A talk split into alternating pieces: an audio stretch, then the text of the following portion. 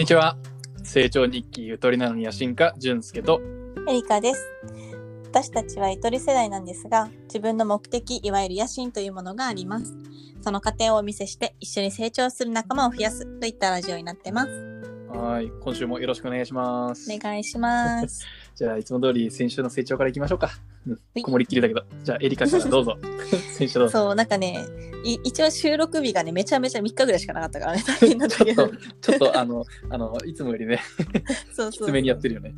そう。まあでもなんか、どうにか振り絞って頑張ってやってたことは、ちょっと雑巾絞る感じで。そうそう、プライベートはね、お部屋の片付けをしてたんだけど、ややっぱすっきりするとね、本当にいろいろなものが相乗的にはかどるなって思った。いや、間違いない。ね一回そこ片付くとさ、他のこともなんか手、手出せるよね。そう。うん。プラス、まあ一応ね、ビジネスもある程度ちょっとは進んだなって思うのが、ほ。なんかその若手の集まりのイベントみたいなことをやってるんだけど、ああ、言ってたね。そうそうそう。で、いつもオフライン、そのリアルの場でやってるのを、まあ今ちょっとこの時期だから、ちょっと Zoom でやってみようよみたいになうん、ってて、うん、うん。で、 Zoom でこうちょっとこう、なんていうのかな、コロナの過ごし方とか、コロナの時で過ごし方みたいな、在宅の過ごし方みたいな話したりとか、まあざっくりと話したり。うちらが先週やったやつ。あ、そうそうそう、本当にね、そのね、後に収録してる、あ、その後にイベントやってるから、すごいデジタル感を、ね、感じなくて。頭整理できた。そうそうそう、なんかまあ、まあ、言ったなとか思いつつやってたんだけど、その時にやっぱね、なんかこう、うーん、映画見てる人多いなとか、プロジェクターね、1万円で高画質なものが買えるらしいよとか、いろんな情報が飛びプロ交って、ジェクタみたいなー。ああ、はいはいはい。とかをね、思ってたのと、あとね、もう一個ね、YouTube の運営アドバイザー今やってるんだけど、うん、まあ、結構そこがちょっと大変でね。そう、まあ全然いいんださけど、ちょっと話したもんね。そう話ちょっと大変でね、なんかっていうのもなんかね、やっぱり世代間まあね、うん一緒にやってる人が、その今、まあ若い人もいるけど、まあちょっと50何歳とか、まあ、いわゆるバブル世代っていうのかな、あうん段階世代なんかちょっとわかんないけど、なんかそこら辺の世代とかと一緒にやると、やっぱり、なんかバ世ブル世代、バブル世代もうちょっと上でしょ。もうちょっと上か。世代とか、その人によってやっぱやり方とか信念、ビジネスに対する信念が違ったりするっていうことを考えながらやるっていう、ちょっとダイバーシティを考えながらやってたりとか、まあ、ダイバーシティというよりはね、俺的にはリーダーシップの問題だと思うんだけどね。まあね、ちょっとね、あんまり言えないけどね。はいはい。そうあとはなんかこう、人海戦術に無理があるだろうと。そのいわゆるこう、例えば、なんかこう、ひなんていうの？いろんな人に一人ずつメールを、それね、なにこれことに限ったことじゃなくていろんなとこに言えるんだけど、まあ、大人数理解戦術みたいなのは結構厳しくてやっぱ仕組み化をしていくっていうのって大事だよなとか、やっぱ作業効率をな、ね、やっぱ上げたいっていうのもあるし、うんでやっぱねここすごいビジネスをする人たちがいなんかこう間違い陥るワンのがそのビジネスとボランティアとかその趣味みたいなものの混合が結構されやすいのかなって思ってて。ちょっと前の時まあビジネスにはなると思うけどそれはビジネスのマインドに変えてるから趣味をビジネスにできると思うんだよね。うん。趣味あくまでし本当のただの趣味だったらただの趣味のままだと思うからうん。やっぱそれをどう生かすかとか例えば趣味だとしてもそれをビジネスビジネスマインドで、まあ、できるかなとか結局うん自分がどうしたいか、ビジネスとしてどういうふうにしたいのかっていうのをビジネスっていうかまあどういう方向性にしたいのかをはっきりすることが大事だっていうことをうんすごいまあ、ちょっと多分混乱してるリスナーさんのために、ちょっと、あの、説明をすると、あれなのよね。こう、いろんな人たちがこう集まって運営をしてるんだけども、その、決定権が誰にあるのかっていうのがはっきりしないから、物事が進んでないのよね。そうそうそうそううん、み趣味っぽく考えてる人もいればビジネスっぽく考えてる人もいるしっていう感覚？そうそうそうそう。あ、なんかね、ビジネスにしたいとはいえど、なんかでもやっぱ趣味がいいからみたいな、こう、ふわっとしてしまっている感じかな。うん。うんうんうんなるほどね。そうそう。大変そうだね。俺は離脱した方がいいと思ってるんだけど。もうちょっと頑張って、それで無理だったらね、そうしようかな。頑張ってください。どうでした？とね俺はうんとね3日だけどねそこそこ、うん、動いてたかな、うん。うん。あのもう、えっと新規ビジネスの立ち上げに向か向かって、うん。もう作業中だから、もう、だから成長してるエリアはその辺かな。うんうんううん。ん。あのえーまあ、羅列していくと、まあ、ホームページの作成、ちょっと Wix で作ってるって前回言ったんだけども、そこからちょっと方向転換をして、あの、ちょっとね、Wix で作り始めたんだけども、結局本格的でやる、本格的にやるってなると、コスパ悪いかなっていう。うんうん最初は無料だけども、結局、ドメイン取って、その、10ギガぐらいの容量を取るために2万ぐらい使わなきゃいけないし、あの、最終的にはやっぱりワードプレスの方がいいかなっていう ことで、ワードプレスで。うん。うん、そうそう、ワードプレスでもう、まるまる、うん。あの、作り直し。もう、レンタルサーバーとか前に作ったブログであったし、あとはドメイン取って、で、それで、あの、なんだ、テンプレ買っただけ？うん、だから、テンプレ買うとさ、すごい、あの、ワードプレスでも、あの、本当に Wix、Wix ほどじゃないかもしれないけど、Wix に近いレベルで、あの、簡単に操作できるものがあるから、うん、それで今作り直してるっていうなんか一感じかな。回覚えちゃったら結構楽にね、使いやすいよね。ある。そうそうそうそう。本当にそう。だから、あのー原型が今とりあえずできたから、ううん、あの、あとはページ作ったりとか、うん、あの、ランディングページをいくつか作ったりとか、うん、あの、そんな感じだね。ううんん。だから今、コピーライティングとか動画編集の勉強も同時にしてるよね。うんうんうん。あの、コピーライティングで、ちょっとランディングページをいい感じに仕上げて、で、あとは YouTube も、うん、あのービジネス用にやっていくから、それのための動画編集の勉強もしてるって感じかな。うんうんうん。うん、で、同時進行で、あの、資格も取ってるからう、ん心理学の勉強っていう感じかな。うんううんん。だから、なかなか進んでる。まあでもね、これまだまだやることいっぱいあるんだよね、本当にね。うんうんうん うん、本当にゼロからスタートだから、うん、あの、ちょっとビジネス用の銀行口座も作ろうと思ってるし、セミナーも企画しなきゃいけないし、うん、告知もまだだし、うん。うんあのブログの記事も書かなきゃいけないし、うん、だからまあ、計画はね、とりあえず、あの、ほぼほぼ出来上がって、うん、あの、どんな感じになるっていうのはイメージがついたから、あとはもうパーツ作りの段階だね。うんうんうん。うん。だからもう本当にこれからはもう作業、作業、作業、作業、作業って感じ。おお、すごい。うん、っていう段階に入る。なるほどね。でもまあ、それぐらいかな。まあなんかもうやるだけうんって感じだね。やりきるだけ。そうだね、もうやるやるって感じで。うんうんうんうんもう、その、とりあえず自分の追い込みを2週間ぐらい前に達成して、そこからやることを決めて、で、これからは作っていくいや、本当追い込み大事。そう。すごい今ひしひしと思ってる。もう追い込み型なんで、僕、もう追い込み型なんです。追い込んでいこうか。追い込んでいこう。オッケー。うん、それぐらいかな。う OK はい、じゃあ今週の本題入っていきましょうか。じゃあはーい。今週のタイトルは、エリカ何でしょう？はい。お金ちゃんと使ってるってやつですね。うん、お金の使い方ね。お金の使い方。うんうんここね、うちらね、ちょっとね、あのーあれよね、使い方分かれる。からね、やり方がね、面白い。結構ね、二人ともね、全然違う使い方をするよね。うん、そうだね、うん。ちょっと先にエリカのお金の使い方哲学、ちょっと簡単に教えてもらっても。いいオッケー。私はね、もう本当に計画的に使う派で、ちゃんと計算して、こうこれがこのぐらいみたいな感じで使っちゃうタイプなんだけど、うんもちろん計画通りにいかない時もあるけど、まあ、一番最初は多分貯金かな。うん、まあ、貯金ってまあ一応みんなある程度するとは思うんだけど、さすがになんかさ、その0円ってことはないじゃん。まあ、うん、どうぞ。オッケー。まあちょっとね、その後に気付けがあるからゼロあ。ると思うんだよな。そう。まあでも、そうでも一応なんか貯金って私の中の考えとして、まあお金が溜まっている状況だと安心感があるっていうのは正直あると思う。まあまあまあ、それは間違いないね。うん。そう。で、なんかその、でも正直その、無意味に貯めるのって私は意味がないと思それってて。は大賛成。うん。そう。お金が貯まれば貯まるほど、まあ確かに安心感はあるんだけど、ただ無意味に貯めてるって結局なんかこう、なんていうのかな。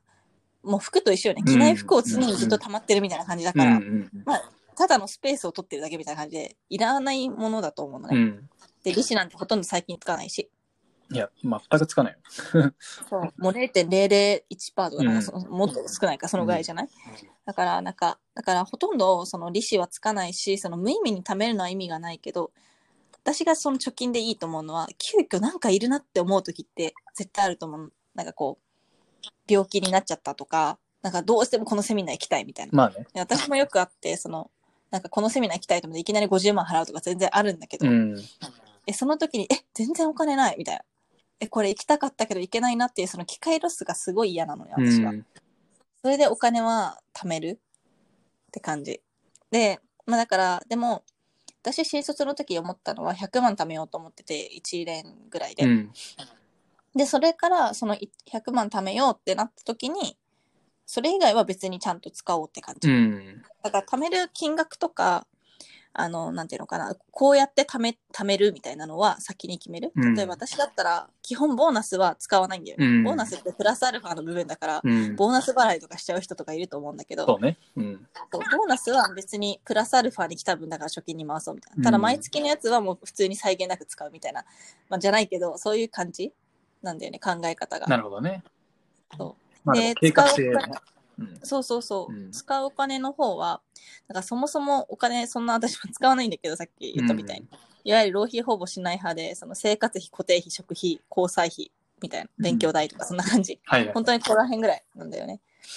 で、給料ってさ、もう大体毎月同じぐらいなわけよ。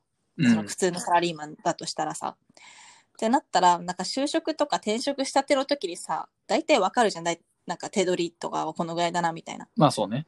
そう、家賃このぐらい引かれるなとかも全部あらかじめ計算して、まあ交際費だったら週に何回ご飯食べ行くなとか、旅行このぐらい、ないくらまでの旅行行きたいなとか。うん。で、全部決めちゃうんだよね。毎月初めに。うん。時とかに。で、その時貯金金額ももちろん決めるんだけど。で、その時絶対私、無駄遣いもたまにするわけよ。なんかちょっとこの、なんかさ、プリン美味しそうとか、なんか、まあ、いらそれないのにそれは誰でもするわ。使うんうんそう。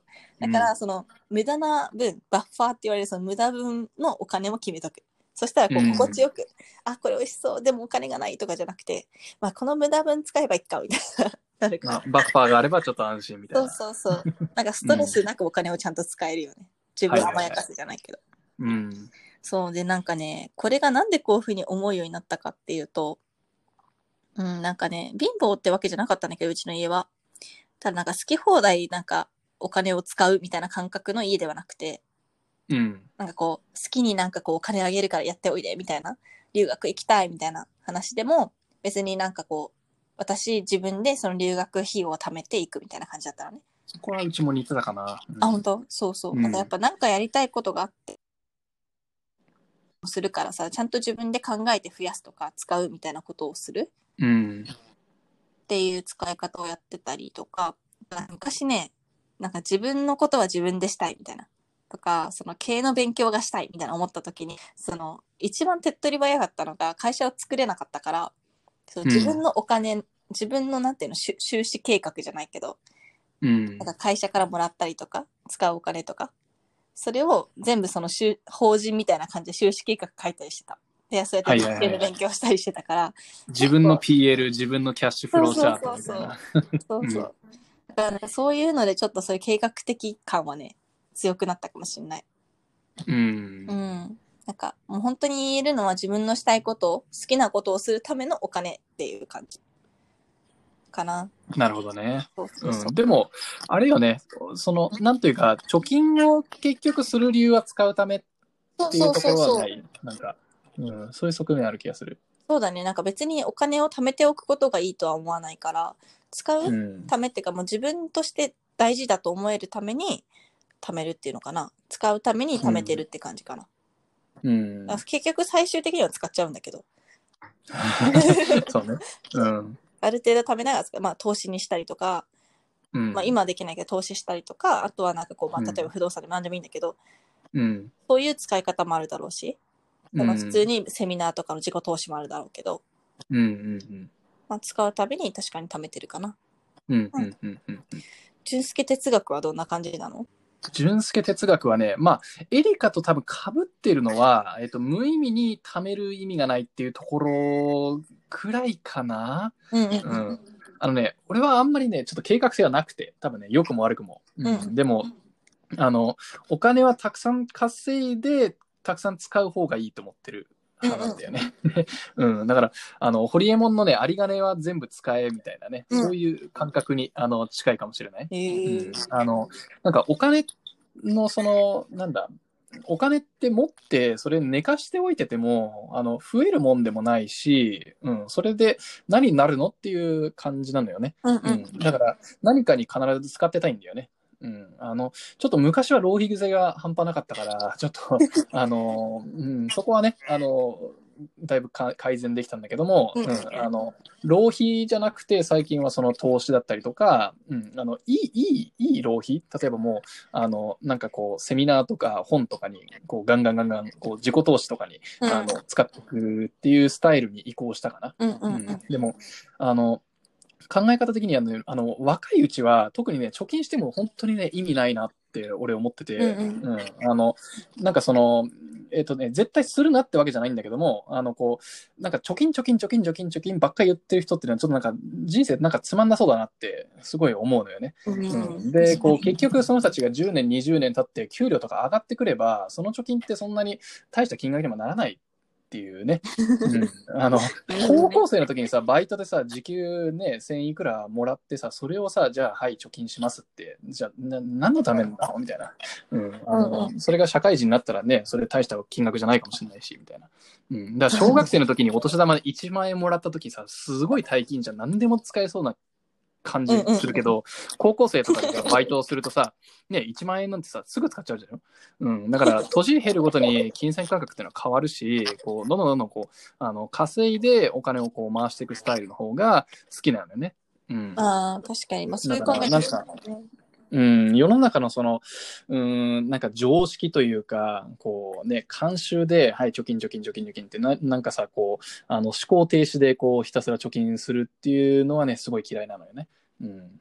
うん。だね、若い人、うん、なんか20代、30代ぐらいの人に、こう、ちょっと読んでほしい、ちょっとおすすめの書籍があるんだけども、あ、その自己投資をしてる時に思ったって感じか。うん、自己投資、おすすめ。うんとね、いや、あのあれね、おすすめ、お金の考え方が変わる、ちょっと2つの本があって、えっとね、1個はハッピーマネーって言うんだけど、うんとね、ああ、夢になったよ。そうそうそう、これね、すめちゃくちゃいい本で、日本語訳だとね、えっとね、ちょっと調べたんだけど、一瞬で人生を変えるお金の秘密っていう、うん、あの本で、あの、これめちゃくちゃいいこと書いてあるんだよね。お金のこう、いい使い方、ハッピーになるお金の使い方。うん、だから、えっとね、多分簡単にこの表面、説明なしで伝わってくるのは、えっと、一つ、こう、体験を買うとか、あと時間を買うとか、あとは他人に投資するとか、うん、うんうん。あのこれってまあほぼ説明いらないよね。こうあのね。うんね、人生ってこう体験のこう、ね、連続から成り立ってるわけだから、ううんんこうね、いくつこう楽しいこういい体験ができるかで、ね、人生の質って変わってくるじゃない、うんうんね、銀行口座にいくら入ってるかじゃなくて、うん、だから。体験をどんどんどんこうあの買って人生を豊かにしていく。で、あとは、ね、あの唯一返ってこないコモディティって時間なわけよ。うんお金って、うん。ね、稼ぎ方とかさえ学べば、うん、あの、いくらでも稼げるけども、時間は返ってこないから、そう、時間を買う。だから、うん。本当にね、これって体験とかだけじゃなくても、家電とかでもそうよね。うん、例えば、ね、あの、ね、洗濯乾燥機とか、うん、うん。あとは家事代行とか、そういうのって時間をこう増やしてくれるものでしょ、うんそういううん時間を買うとか、うん、あとは他人に投資をするとかね、うん。うんそれも人生をその豊かにしてくれるその法則だったりするね。こういうの、こうん。うこういういいことがいっぱい書いてあるんだよね。うんで、もう一ついいなと思うのはね、あの、Richest Man in Babylon っていうんだけど、これ、うんバビロンの最も裕福な男っていう。うん、これバビロンの大富豪みたいなやつかな。あ、そうそうそうそうそうあーそれってね、それを基づい、それ、この本に基づいて書かれてるもの。これね、古い本なんだけど、ちっちゃなね、小雑誌なのよ。うん、うんうんもともとは。で、こう、物語形式で、こう、お金についてのレッスンがあるんだけども、これでね、うんあの、一番有名な、こう、あの、レッスンっていうのが、あの、あの、pay yourself first っていう、うんうん。自分、自分を先に、自分に先にこう払いなさいっていう。うん。で、これどういうことかっていうと、人って大体その、あの、給料とかが入ると、最初に大体払うのは他人にお金を払うのよね。そうだからうん、家賃とかでしょ？光熱費とかでしょ？食費とか。だから、これって他人に払ってるお金なんだけども、他人がやってるサービスに自分のお金を払ってるから、ね。そうそうそうそうそうそう、うんでも、順番が逆で、これね、あの、あれよね、金持ち父さん、貧乏父さんも似たようなコンセプトなんだけど、最初に自分にお金を払わなきゃいけないと。うん。だから、自分のために使って、そっから後にその後人に使うっていう、うん、これねシンプルなコンセプトなんだけどすごい奥深くて、うん、これをやるようになってから、うん、大体なんか株とかにも投資できるようになってきたし、うん、考え方が変わるからうん。この2冊はすごくおすすめかな。そう。なんか私もそのさっき貯金って言ってたのさ株とかいろいろ不動産とかうん。やるためにまあ貯めるっていう意味もあるんだけど、うん、それって結局その貯金ってなんか何のお金にもならないと思ってうんるけど、うんうんそのこれで言うその自分に投資？うん。自分に使ってる、うん。その貯金だけではならないけど貯金の先にあるものうんうんうん。は自分に使うことだから、そのためにうんうんうん。そこに払ってる感じだよね。貯金として払ってるみたいな感覚ねそうね。かな？うん。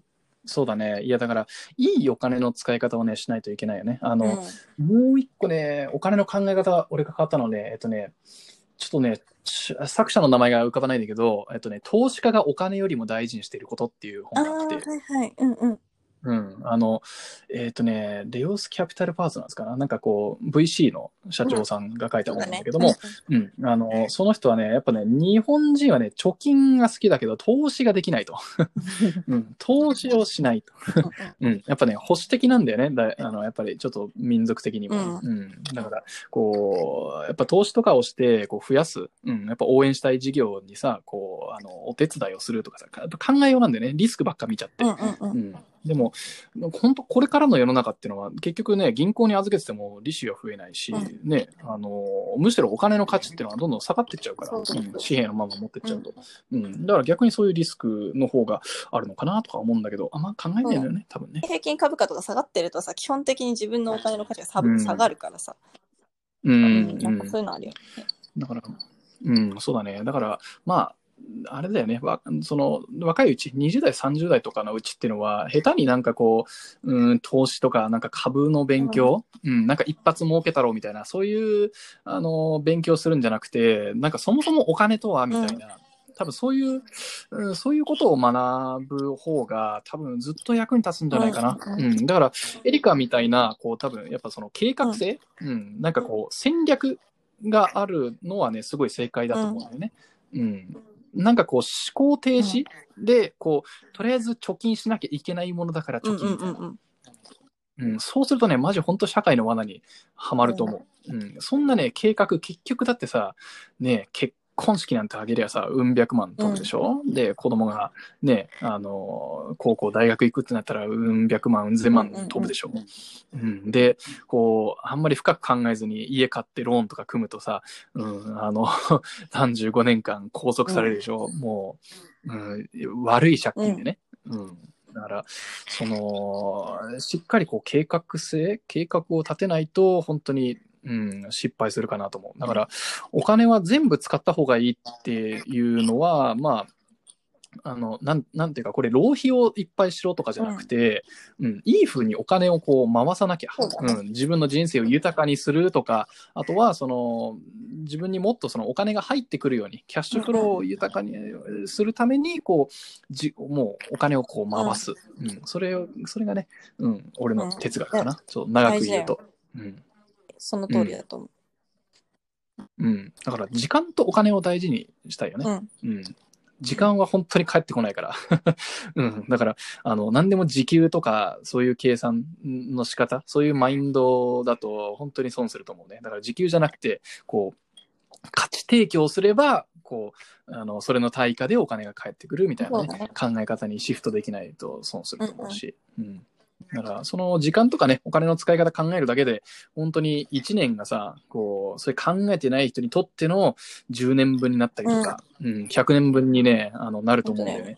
うん、だから、例えば、そまあうん身近だから、そのやっぱり例として持ってくるけど、ホリエモンみたいなこう生活をしてるとさ、多分、ホリエモンが1年でやってることって、多分、ひ普通の人、うん何も考えずに、とりあえずなんかこう社会に与えられたこうレールに乗って、多分生きてる人っていうのは、一生かけてやっとホリエモンの1年分生きれるんじゃないかなっていう、うん、かん、ふうにすら思うんだよね。ね。ううん。んうん。だから、うん、これって本当にやっぱ考えないと本当にね損するなっていう。で逆に考えてる人っていうのは本当にね豊かな人生を送れるようになるんじゃないかなって思うのが俺の考え方かな、ごめん長くなったけど、本当に、うん。その貯金もそうだけど、その浪費は、うん。まあ、少なからず、っていうのは浪費ってことじゃなくて本当に必要なところにちゃんと考えながら使うっていうのは大事だよね。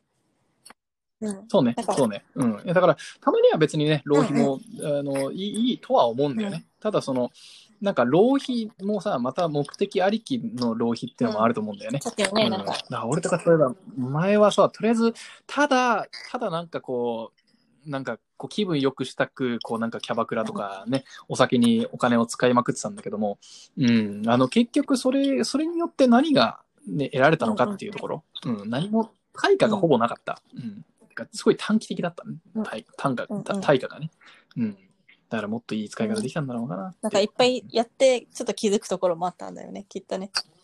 そういや、間違いない。でもさ、あの、30代、40代とかになってさ、ちょっとこう、給料が増えて、いきなりこう、キャバクラとか、そういう遊びに手を出す大人いるでしょ。いや、もったいないと思うね。うん。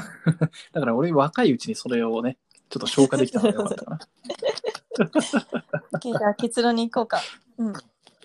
うん。じゃあ、エリカの私の結論。はまああれだねお金に振り回されずにお金を管理下自分の管理下に置く。うん。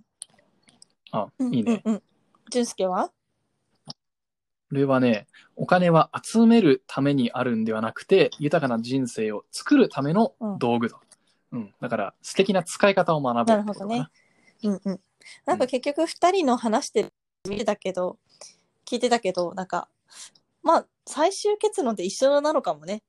そのやり方が違う。言い方が違うだけかなそうやり方が違うけど、最終的に思ってるところって、ねお互い幸せになるための使い方なわけじゃない？まあ、間違いない。そうそうない。意外となんか結局に、似てるところに行き着くのかなって、そのお金についてちゃんと考えてると、似てるところに行き着くのかなってちょっと今思ったっていう。まあ、そうだね。うん。でも、ちゃんと考えればね、誰でも似た結論にね、たどり着くと思うんだよね。うん。まあ、お金について考えましょうってことだよね。はい。よし、じゃあ、じゃあ、エリカワールド行きましょうか。では、じゃあ、今週のエリカワールド。ありがとどうぞ。う。今週のエリカワールド、まあ、エリカワールドがわかんない方のために、もう一度説明させていただきますと。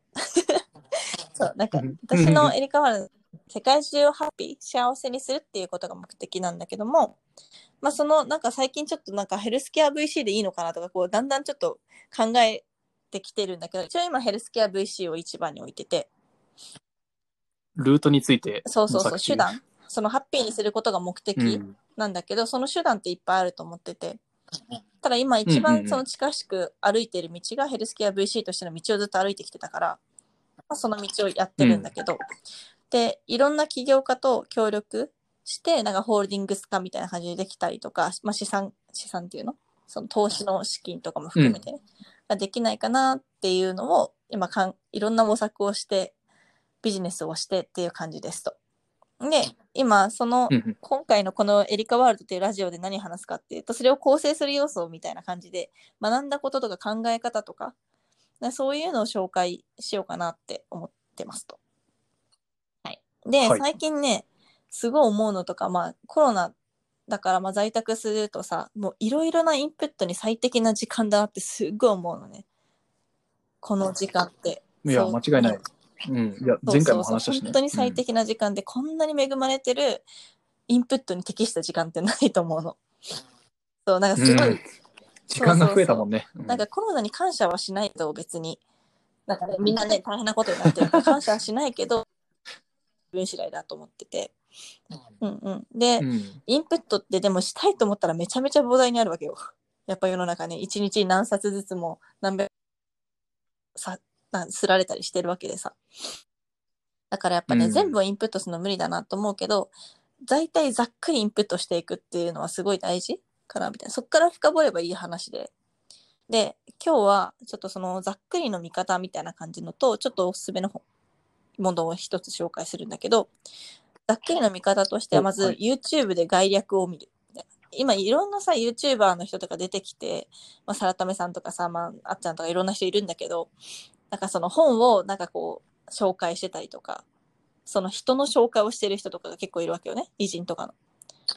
そうそういうのをやっぱり見るっていうのは、まあ、取っかかりにすごいいいなっていうのとあとなんかその淳介も結構紹介してくれたけどオーディオ機器、オーディオブックとか、オーディまあね、おうん商品名あれだけど、オーディオブック系で 本やラジオを視聴するみたいなのもいいし、いや、俺、オーディオ最強だと思ってる人なのよね。なんか、だって聞きながら他のことできるの。本当にそうだよね。うんうん。あそう、ラジオもね、そういう意味で言うと結構似てて、ラジオも結構やっぱり経済でちゃんとしてる人たちが話してたりするから、なんかこう、インプットとしての質が高い人たちもいっぱいいるのね。そうだから全間違いない然ラジオも本に劣らずすごい生の情報本ってちょっと遅れた情報がするわけよ。やっぱり世の中にね。その、ばなんていうの、時間差があったりするから。でもラジオはその、なんかタイムリーに発信できたりもするっていう良さもあるし、まあ、YouTube もね、同じだけど、まあラジオの方がこう、ずっとこう流しながら聞けるっていうのはあるよね。というわけで、成長日記を流しながら。そう聞いてくださいそう、そうなんです。そこにつなげたい です。結局宣伝会。成長日記を切ったって感じなんだけど、そう、あと本を概略にしている本を読む。っていうね、そうなんかね、まとめてくれてる本って今すっごいいっぱい出ってて、100冊をなんかまとめましたとかさ、ビジネスを 100, 100冊じゃないけど、ビジネス書なんかまとめましたとか、そういうまとめ本っていうのがいっぱいあって、で、私すごいね、まあいいなって思う本が一つあって、まあ一つがまあ結構いっぱいあるんだけど、そのうちの一つがビジネス書図鑑っていう本なのね。で、何がいいかっていうと、すっごいね、なんかね、絵なのよ。そう、中身がね、結構もう本当にイラストで、あのーなんかグラフィカルレコード、グラフィックレコードってよく言われる方なんだけど、うんうん。そのあの私もともと本、活字嫌いだからさ、そのなんかこう、うん。時にこのイラストで分かりやすな感じで教えてくれる。うん。プラス深掘りしたらいいこう、やっぱりなんかこの本もすごいおすすめするんだけど、あのベストセラー本がね、うん。基本的に書いてあるの、この中に。で、その中ですごいはいなはいはいはい。シーナ・アイエンガーって人の選択の科学、結構有名かもしれないんだけど、もしかしたら TED とかにも出てた気がする。初耳。うんあ、本当。これって何かっていうと、選択肢が多い、選択肢があるってことは、選択をする自由があるから幸福なんだけど、その選択肢が多すぎることはかえってノイズになるから不幸ですよと、ストレスになりますよって話。あ、あ、あ。この人の名前知らなかったけど、これは聞いたことある。本当にそれはそうだと思って、これね、そこからすごい私が思ったのは、その、まずい2つあって、1つが1日の選択回数を減らす。応用できそうな2つね。1日の選択回数を減らすで、まあその、いわゆるさ、その、スティーブ・ジョブズが同じような服を着るっていうのも、その選択、選択をできる回数ってもう決まってるって言われてるから、その選択回数を減らしてるんだよね。それと同じようにうちはもう多分先週かな？を言ったと思うんだけどルーティンアプリを使ってもう朝のルーティン習慣を全部もう選択をせずに全てできるようにしてあるのね。だからその後の選択はちゃんと良質にできるようにするとか、あとはなんかその今あるものでなんかできないかを考えるってことなんだけど2つ目が。で何かっていうと可能性を広げたがるなと私はすごい思うの。なんか人生の可能性みたいなスキルとか可能性とかいっぱい広げていっぱい何でもできるようにしようみたいな。それから考えよう自分の必要なものってなんだろうって考えちゃう癖も若干ああって。でもなんかそれって結局選択肢をただ増やして、増やし続けてるだけで結局だからそう今あるもの、うん。今自分はこういうものを持ってるからそれで何かできないかなっていうのをチャレンジした上で選択をした上でまた新たな選択肢を増やすっていう方が選択の増やし方として良質じゃないかなっていうふうに思った。そなるほどね。うねなんかね本当にインプットの方法っていっぱいあると思うんだけど私最近すごいしてるのがなんかここのネタ例えばヘルスケアとかとかいろんな多分ネタがあると思うんだけどいそのネタはここからインプットするよっていうのをもう全部 Excel で今まとめてて。ん？何を、え、インプットしたネタを Excel でまとめてるの？そうあ、する場所？え、あ結構あるそんなにやっぱそのああのね YouTube とかそういうくくりじゃなくて YouTube のこの人みたいああ、なそういうことか。ねそれああ、なるほどね。基。本的になんか YouTube ってさだらだら見れちゃうすたりするから、まあ、それすごい無駄な時間だからもうこの人だかしか見ないみたいな。っていうのをあらかじめ決めてで検索する？新しい探索をする人がちょっと新しい探索をしたいなと思ったらその時間でもいいんだけど基本的にはこの人の言ってることちょっと信じたいなじゃないけどちょっとインプットしたいなみたいな人はもう全部大体決める。うん、っていうのを Excel でまとめてるかな最近は。えー、エクセル、エクセルでそういうそうそうそうそうんいうこともできるん本当に表作るだけだから簡単だけど。なるほどね。じゃあ、良質なインプットを皆様もこの時期に成長日記を聞きながらでもいいのでやってください。そう。ジュンスケワールドはどんな感じ？ジュンスケワールド、えっとね、じゃあ存在っていうところから説明すると、エリカたちと対照的なカオスな世界ですと。うん、あの俺の興味関心とか言ってしまえば、もうノリでやりたいことの世界なんで、うん ちょっと対照的です。うん、で、えっと、ただ、えっと、今後やっていくことが、ちょっとコーチングとして独立するから、ちょっとその、あの、皆さんが日常で簡単に使える、ちょっとネタ的なものを紹介していきたいなと思ってて、えっと、今週紹介したいのは、姿勢を正すと。大事。うん、姿勢を正してくださいっていうこと。うん、で、これね、あの、なんか、だらしないから姿勢を正せって言ってるんではないんだよね。うん。で、これ、なんで姿勢を正すのがいいかというと、これね、あの、姿勢を正すと、こう要は、ちょっと胸張って、背筋を伸ばすっていう、それだけやると、あのね、もっとポジティブな感情を感じやすくなるんだよね。うん。ネガティブな感情っていうのが減って、もっとね、ポジティブなマインドセットに変わるんだよね。うん。で、これね、なん、ななんでやかっていうと、これね、あの、セロトニンっていう、こう、脳内のね、あの、ホルモンが分泌されるからだよね。。うんそうそう、幸せ物質なんだけども、これね、あの、こう、うんとね、セロトニンっていうのは、こう、人間の、こう、ちょっと社会的なステータスが高いと、こう、体がね、本能的にこう、あの、察してうん、こう、増えてく物質なのよね。うん。だから、こう、あの、なんかこう、えばり散らしてる、なんか自信満々の人とかいるじゃない。うん、えばり散らしてる自信満々の人っていうその体の状態をちょっと想像してもらうと大体こうなんか胸張ってうんうんうん。なんか背筋高いでしょ、あれってねこう社会的ステータスが高いと気分が良くなってうん。体がそうなってくんだよね、でもその逆逆のアプローチで体の体勢を良くしてそれを脳が社会的ステータスが高いと勘違いさせてこうセロトニンを出すっていう方法があるのよね。うん、だからこうあの胸を張って背を伸ばしている状態っていうのはこう生理学的にはこうあのこう隙が多くて弱点をこうね晒してる状態なのよね。うん、これってもうだから現代社会では関係ないんだけども、こう本当に動物の段階に戻ってもらうと、こうちょっと縮こまってる方がこうね何か投げ投げつけるにしてもうん。うんこう狙いにくいし背中って人間の一番強い部分だからこう背中をすごいあのこう見せるっていうのはなんか亀が甲羅にこもってるような状態よね。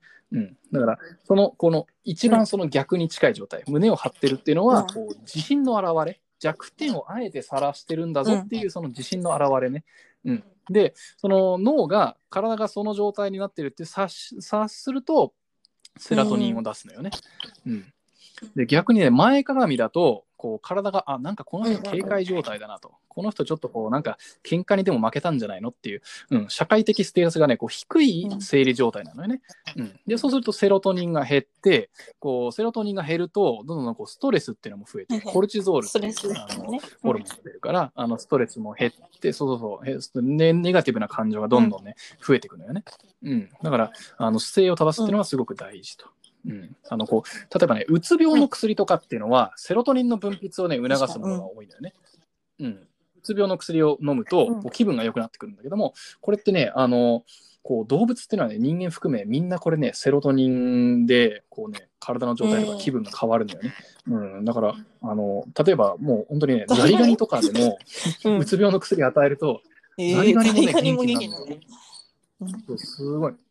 そうそうそう、脳のこうね、あの仕組み、こう社会的なこう、うんうん。あのステータス、うん、あのザリガニもザリガニでさ、こうあのザリガニのヒエラルキーっていうのがあって、うん。ザリガニヒエラルキーの下にいるザリガニっていうのは、うんうんこう姿勢がね悪い。えーこれ本当本当これ面白い話なんだけど、そう。で自信満々ザリガニっていうのはね、こうね体のねから、えー。体つきが違うのよね。うん、姿勢が。そう。うん、だからでもあのこうちょっと縮こまってるザリガニにうんうん。うつ病の薬をね投与すると、そのザリガニも元気になるんですよ、面白い。そう。うん。そういうことが面白いでしょ？そう。だからねあの姿勢さえ正せばこうねあのネガティブな感情が減ってうんうん。ポジティブな感情が増えると。うん、だからね、こう姿勢を正すっていうのがね、これね、だらしないとかそういうのじゃないんだよね。もっとね、あのーちょっとね、うん。深い意味っていうのがあって、うん、これをやるだけで、こう、うんうんうん。ちょっと自信が湧いてくるとか、うん、あのちょっとこう、あの普段よりも勇気が湧いてくるとか、リーダーシップが高まるとかね。うん、例えばね、あの前にこういう実験もあったのよね。こう鏡の前でスーパーマンのポーズ、こうあの、手を腰にやるやつ、胸を張って、あれをやるだけ、2分間やるだけで気分が良くなるなんかこう聞いたことない？あれと、そうそうそう、あれとね、同じ原理。あれも、こう、あの脳内のセラトニンの分泌を促すためだよね。うん。だから体を先にそういう姿勢にしちゃう。そうするとね、脳が勘違いして、うん、あの気分が良くなりますよと。うん、なんかね、私、毎というのがね、今週の人人助ワールド。私 毎朝ね、ルームで姿勢を正すっていうね、まあ筋トレじゃないけど、トレーニングやってるの。うん。それは、かあの、あモデル私昔モデルのウォーキングをずっとやってたこともあったんだけど、なんか、あの、絶対その時もやるんだけど、その壁にお尻とうか、ん。あの、頭とか、後頭部ね、とか背中の肩甲骨とかをピタってつけるの。え、それを1分間は絶対にする。それをすると、結局猫背とか、まあ、その例えばストレートレッグ今で言うと、ことで、うんうん。若干ちょっとずつやっぱ治ってくるから、それはやった方が、まあ、その綺麗な姿勢が見えると、まあ、自分さっき言ったストレスホルモンもね、あ減ってさ、セロトニンがうん分泌されて幸せになるっていうのもあるし、うん。そういう風な人を見るうんと普通にモテるようになるのよ。いや、間違いない。あのねそうそうそうそう。セロトニンの分泌量が高い男性っていうのは女性にもモテやすい。で女性もね、本当にそう。なんか、バレエしてる女性って結構綺麗に見えたりするじゃない姿勢が綺麗だし。うん本当にそんな感じで、やっぱね、姿勢が綺麗な人、男性、女性関わらず、すごいやっぱ、その、モテる、その恋愛な意味でもそうだし、人としてもモテる。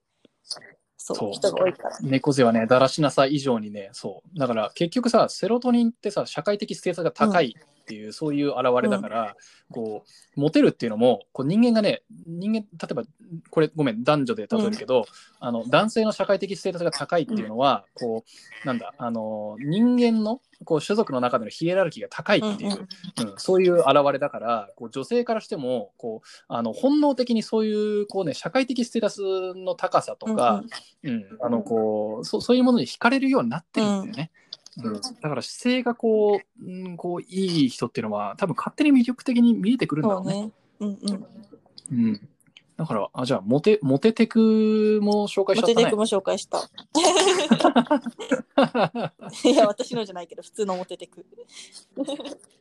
そうだね、はいはい。ということで胸を張って背筋を正しましょう。皆さん、そこ、毎朝トレーニングです。はーい。って感じです。うん、純介ワールドは以上。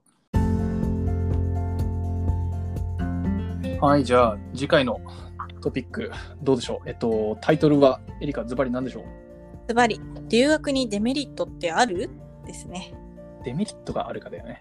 メリットじゃなくて。そう。うん留学ってなんかね、メリットを多く聞くと思うけど、なんだと考える。そうね。あまあ、メリットの方が多いとは思うけどね。そうね。エリカどこ留学してたんだっけ？結構いろいろ言ってた。私、いていろいろしたね。アメリカ、ドイツ、台湾。で、またアメリカみたいな感じかな。アメリカ、EU、アジア。うん。幅広いな。俺アメリカだけど。だからアフリカとか、ブラジル系？その南アメリカとかは行ってないね。北欧とかも行ってない。いや、普通ほぼ。日本だけの人もいるだろ、いっぱい。そうそうそう。でオーストラリアとかね、その南半球行ってないからちょっと行きたいんだけどね。っていうのは多いよね。留学じゃないけどね、ホームステイ行ったよ。ああ、そうなんだ。もうね。まあじゃあちょっと来週話そうか。そうね。というわけで来週は留学にデメリットあるっていうことで、うん、じゃあはい来週もよろしくお願いします。あ聞いてはい、ね。またねまたねバイバイ。